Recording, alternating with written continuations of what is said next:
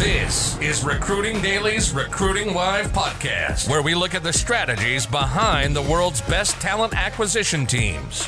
We talk recruiting, sourcing, and talent acquisition. Each week, we take one overcomplicated topic and break it down so that your 3-year-old can understand it. Make sense? Are you ready to take your game to the next level? You're at the right spot. You're now entering the mind of a hustler. Here's your host, William Tincup. Ladies and gentlemen, this is William Tincup, and you're listening to the Recruiting Daily podcast. Today we have Erica on from Challenger, and our topic today is employers are asking the wrong questions about return to work. So I can't wait to talk to Erica about it. Erica, would you do us a favor and introduce yourself and Challenger? Sure. My name is Erica Denner. I'm the Chief People Officer for Challenger. And Challenger is the global leader in training, technology, and consulting to win today's complex sales. So we have employees all over the globe, and we are working in a hybrid first work environment. So I'm excited to talk about this topic today. Awesome. So tell us about hybrid first. What is that? How? I've got this in my head. Yeah. As on Spectrum. Far into the spectrum, you have Tesla. Everyone has to go back to the office every day. Okay, that, and then Airbnb. We don't own offices. Everyone's remote, and then everything in the middle is up for grabs. Right. And different depending on who you talk to and all that stuff. So when you say hybrid first, what is for y'all? What does that mean? Yeah. So for us, it was really taking a look at what we were trying to accomplish in our company, both strategically and our employee experience. And so we started asking the questions, where are people most productive? Are we seeing any gaps anywhere? Do we feel like our performance is where it should be? And we started evaluating, and what we found is similar to, I think, where a lot of companies are in this middle space, is that we don't really find a one-size-fits-all approach. Some people like being in the office, several days to every day of the week. And there's some people who say, unless you make me, I'm never going to set a foot in the office again. And so what we decided to do is we are, we are mostly, I would say, remote, but we have hubs. We're headquartered in Arlington, Virginia, and we do have an office there.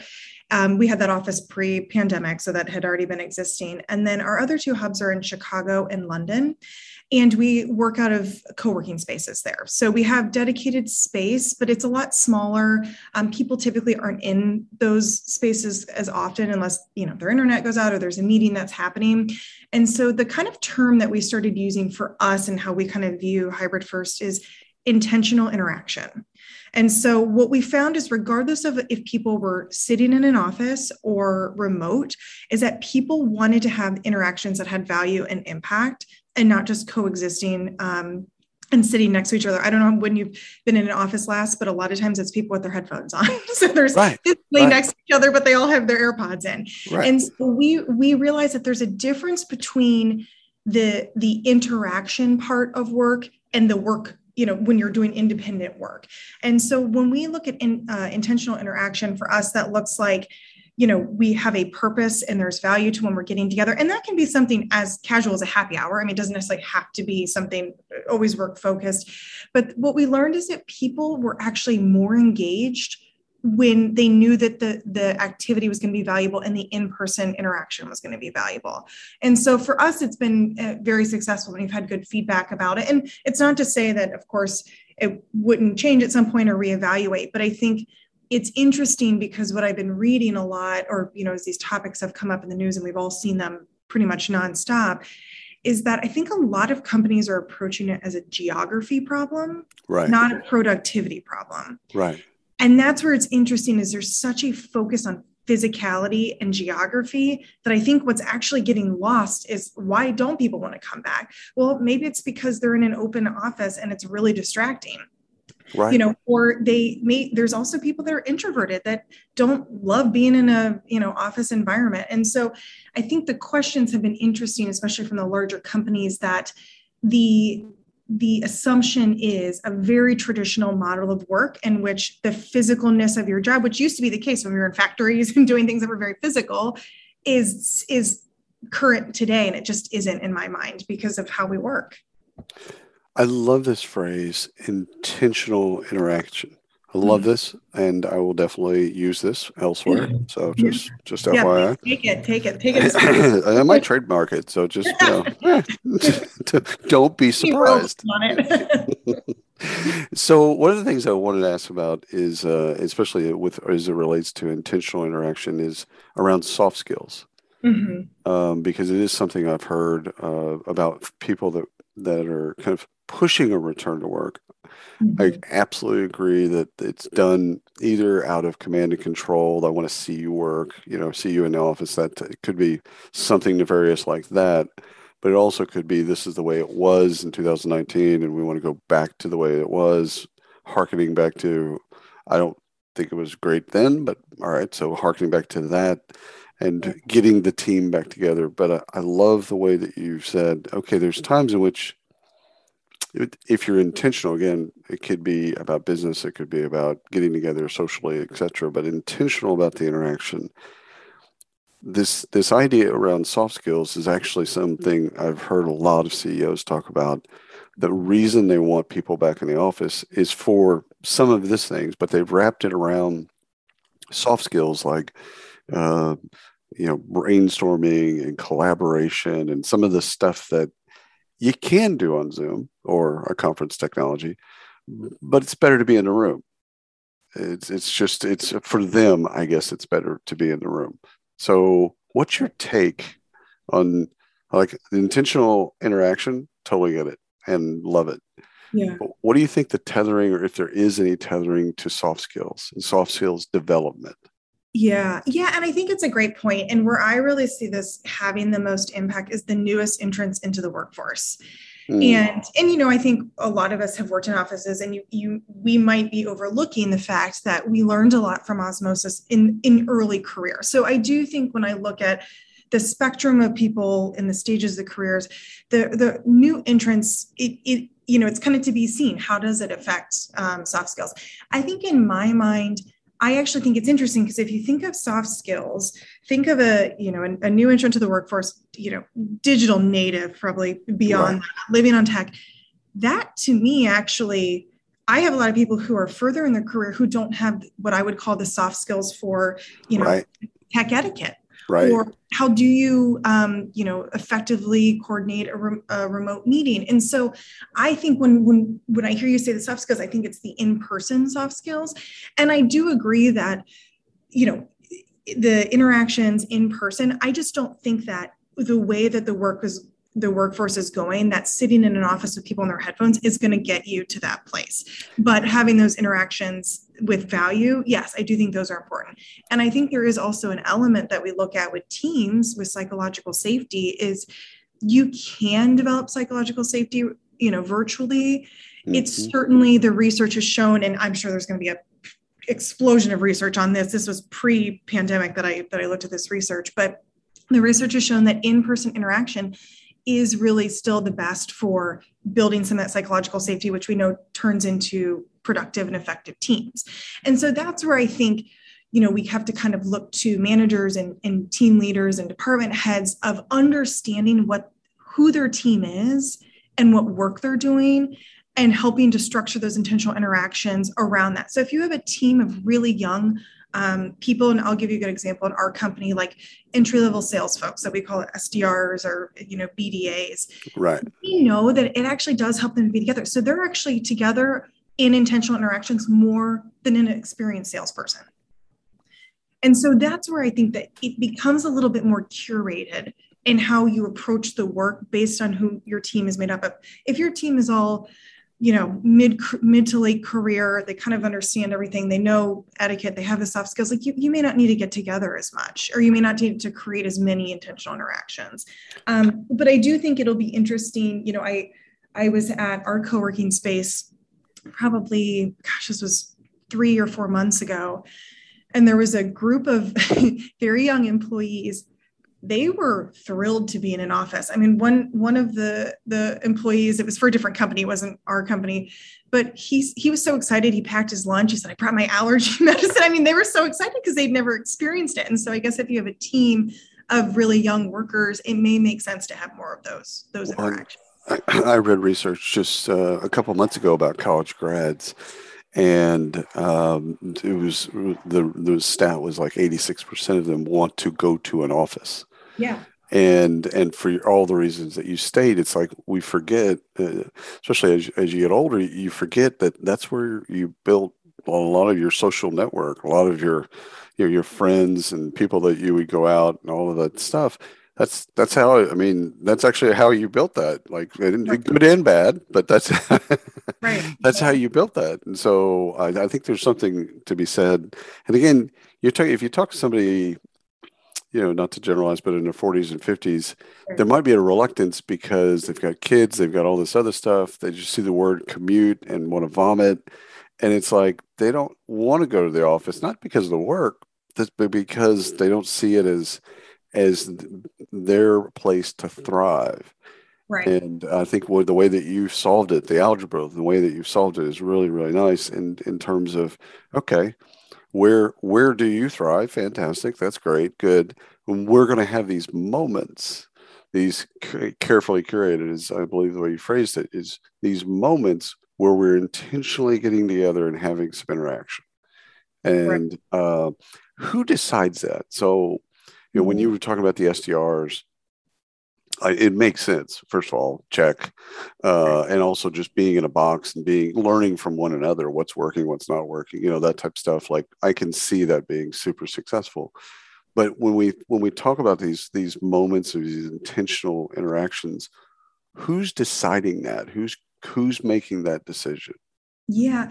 So it typically is, so I'll say, obviously, like, our leadership team has sort of input of the general philosophy, but right. What we do is we look to the leaders and the managers of those teams. And I think this is where some of the big companies, they are afraid to give up some of that control to leaders and managers. Mm. And those are the people who are in the day-to-day, who know what the work looks like and know what they need. And so we try to, and I know it's a cheesy word, but we try to empower our leaders of what does it look like for you to have intentional interaction? What does your, you know, team structure look like? Are they mid-career, early career? And we just have a lot of conversations. Now, we're probably on a little bit of the smaller side, so it may be a little bit easier for us in a larger company, but I think that's where a lot of these big companies are just skipping that altogether. They're right. Just like, here we go. This is the easiest, or this is the most that, you know, quote unquote control that we can have. So I just had a conversation, you know, with a sales leader today saying, okay, I think we might need to be in a little bit more for intentional interactions with, you know, we're seeing some, maybe a gap here, or we need to improve a little bit here. And so it's really a constant conversation of, what do you need from your team to be successful? What do they need to be successful? And then they pretty much have the latitude to curate those interactions as they want. Now, with that said, we certainly have some overlay of the company thing. So in September, for example, we'll have the whole company together for a company meeting. We do little, you know, events when we go to the different hubs. And so we do have some kind of larger things, but in terms of the who makes it on the day-to-day for their teams, it's the leaders and their managers. And, you know, my response back to some of the companies that are not sure if they want to relinquish that control, I would say, well, then you might want to question how you're coaching and managing your managers. Yeah. You know, you're going to relinquish that control, whether or not you like it or not. Right. Control is a figment of your imagination. Right. Right. It's interesting and I don't know if I've got the phraseology right, but this, you've got kind of a relentless pursuit of productivity and satisfaction and happiness. You know what I mean? Like, it's not just productivity, okay, because that's important to then make sure that, okay, where are the gaps, as you've mentioned a couple of times, like where are we missing? Okay. And so we constantly are monitoring where we're missing so that we can kind of calibrate is a kind of a neat word to kind of play with there. So constant calibration, but it's not just about productivity. It's, at least as I'm hearing it, it's also about their happiness or their satisfaction or where they get their best work done, et cetera, which, if I've got that right, is an immense flexibility. Yes. And I think that is, you know, this is where now, unless you're in an industry, and I will say there are some industry caveats, like, you know, again, when you look at interactions, like probably creative has to, or would make sense to be in person more, or, you know, if you're in an industry where there's really strict time zone control, we're lucky in that we don't necessarily have that. Right. And so I would say, you know, we are very clear, and again, with our managers and our leaders and our employees, that, you know, you do the work and that's best for you, as long as you have aligned with your team on that's how you do your work best. And so, for example, what I found, and we started kind of keeping track during, you know, once the pandemic started, is that people were logging on earlier and logging off later, and because they didn't have a commute. Well, we did some math and realized people were adding about 8 hours a day not having a commute. And we weren't asking for that. People were doing it. So we actually took the initiative and we said, we are going to have, and some companies you've probably heard of been doing this, like we have summer Fridays and flex Fridays. And meetings, you know, and now every now and then there's generally no internal meetings. And what I got a lot of questions like, oh, aren't you afraid that employees aren't being productive? No, they're working what they need to get done and they're working. Honestly, I want to reward efficiency. If you get everything done, I don't care if you want to walk off. It does beg the question, and I won't do the really inappropriate Sam Kinison part of this joke, but if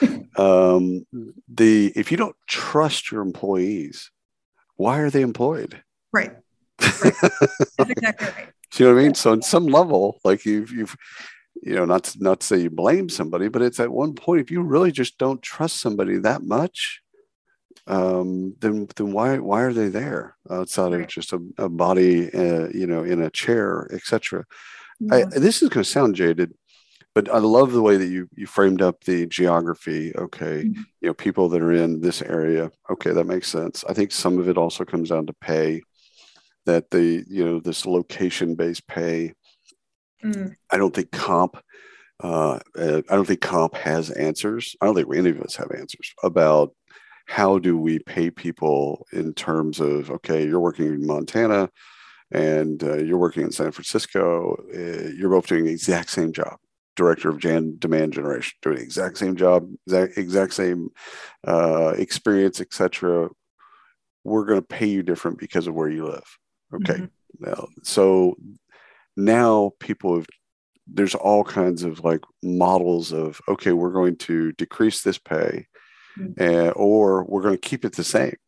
And, you know, the other end of the spectrum is like, okay, it doesn't really matter. You know, we'll take the higher. And if you're living in Montana, well, you just make more money. Well, it's, you know, we'll take cost of living out of the equation, which is fascinating and also terrifying at the same time. But the jaded part of me thinks that there was an overinvestment in office space. Oh, 100%. Okay. With long contracts, yes. You know, the leases, if you will, and you know, the CFO. I'm just going to blame that person, just for giggles. Is looking down and literally at the balance sheet and looking at this large expenditure, and they're not getting anything from the large expenditure. Right. So that's the jaded side of me. Do you see? It's so funny. I'm sitting here looking at the Chicago skyline and I think about that all the time because there's a ton of, you know, I see the Boeing building, just left Chicago. Like I sit here and I look at all these buildings. I think, yes, I do think that there is a justification, especially for larger companies, right? Like larger companies that have such real estate investments. Like I understand it. I guess my thought on that is if it's already generally a sunk cost. Yes. And so do you want to put good money after bad by then also jeopardizing your talent, also jeopardizing, you know, the workforce and your productivity? So we kind of view it as, and look, we look at our space too. Now we have in Chicago and London more co-working spaces, so those are more flexible, but we do look at our office space.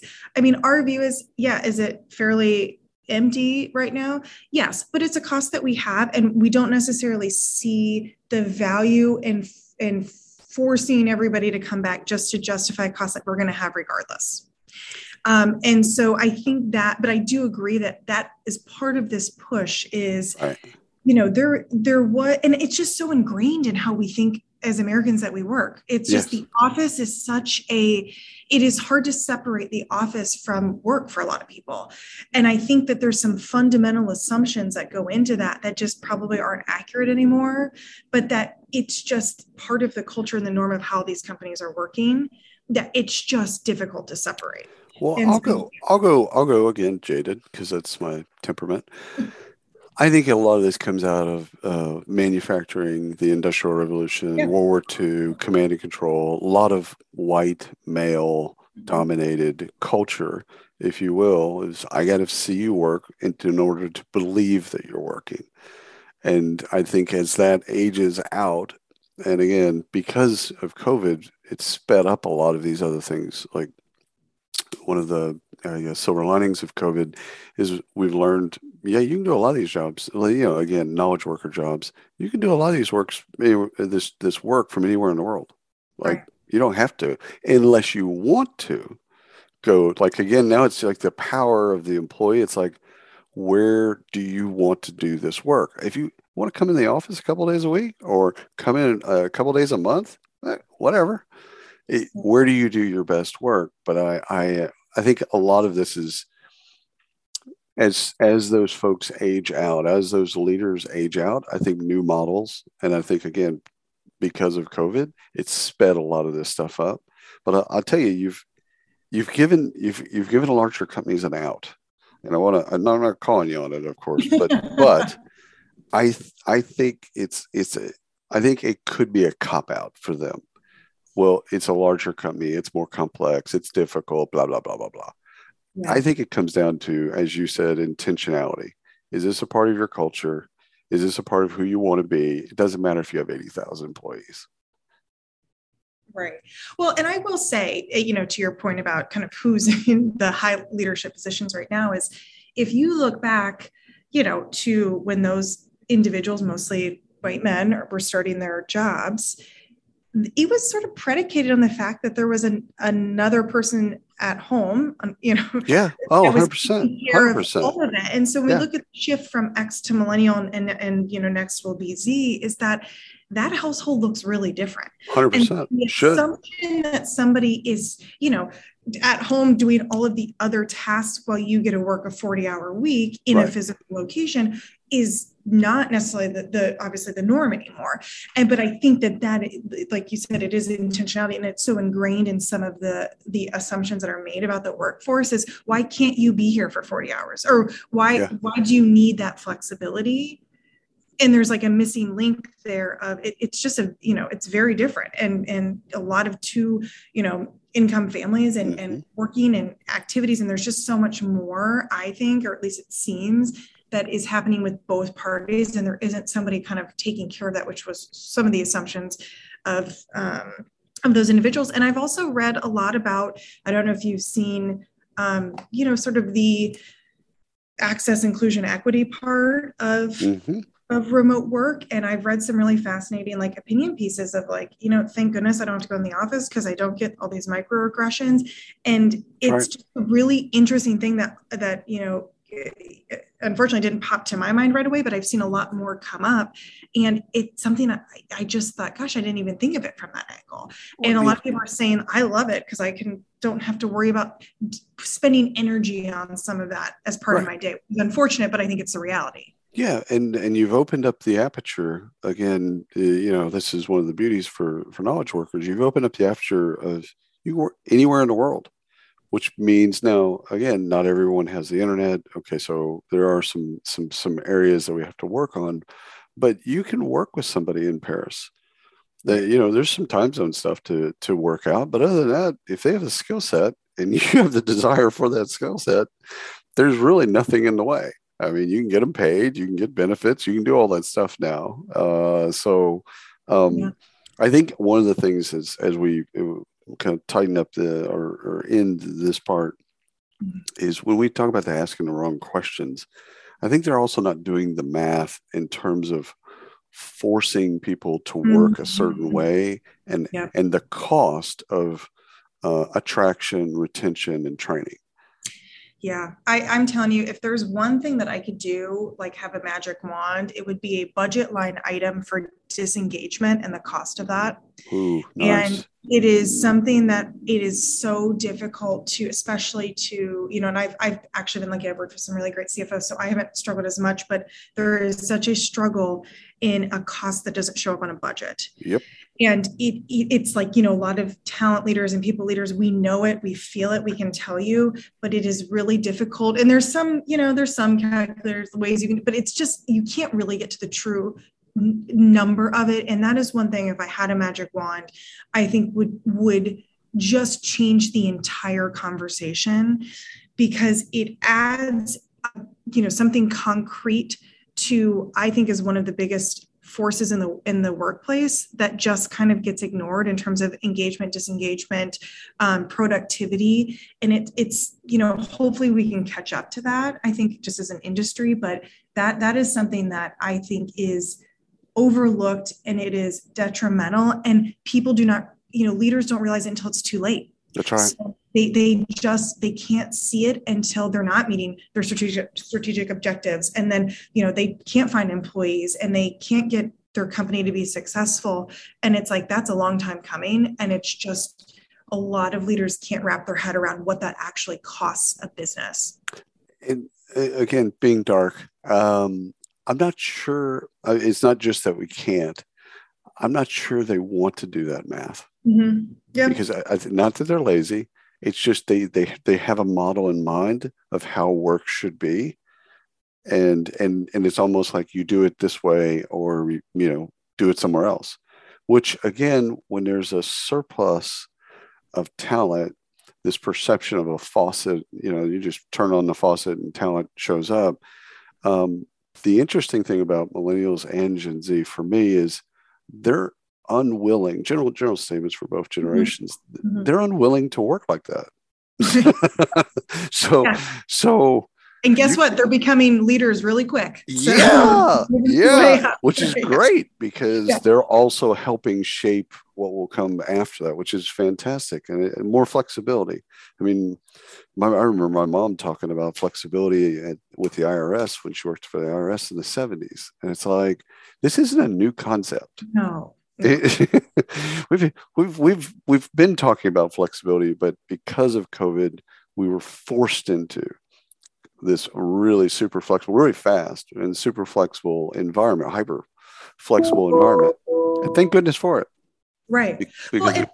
Yeah. And I think that that's one of the things that I don't hear talked about as much. And I'll be very curious if there's research that comes out, you know, in the years to come on this, is that it's not just about productivity. I think there's a piece of resilience in having to look how quickly everybody was able to adapt to the change of remote work. Yet when we make little change in the workforce, everybody says, oh, it's a change. And it was, you know why it was adapted so quickly? Because there was a huge business need, and it made sense, and there was rationale. And so I think that was a great example of, if you are looking at the business need, there's urgency to it, and you can make that change. Like, look how quickly our workforce entirely changed for the next, you know, 15 to 20 years. I mean, it looks nothing like we look.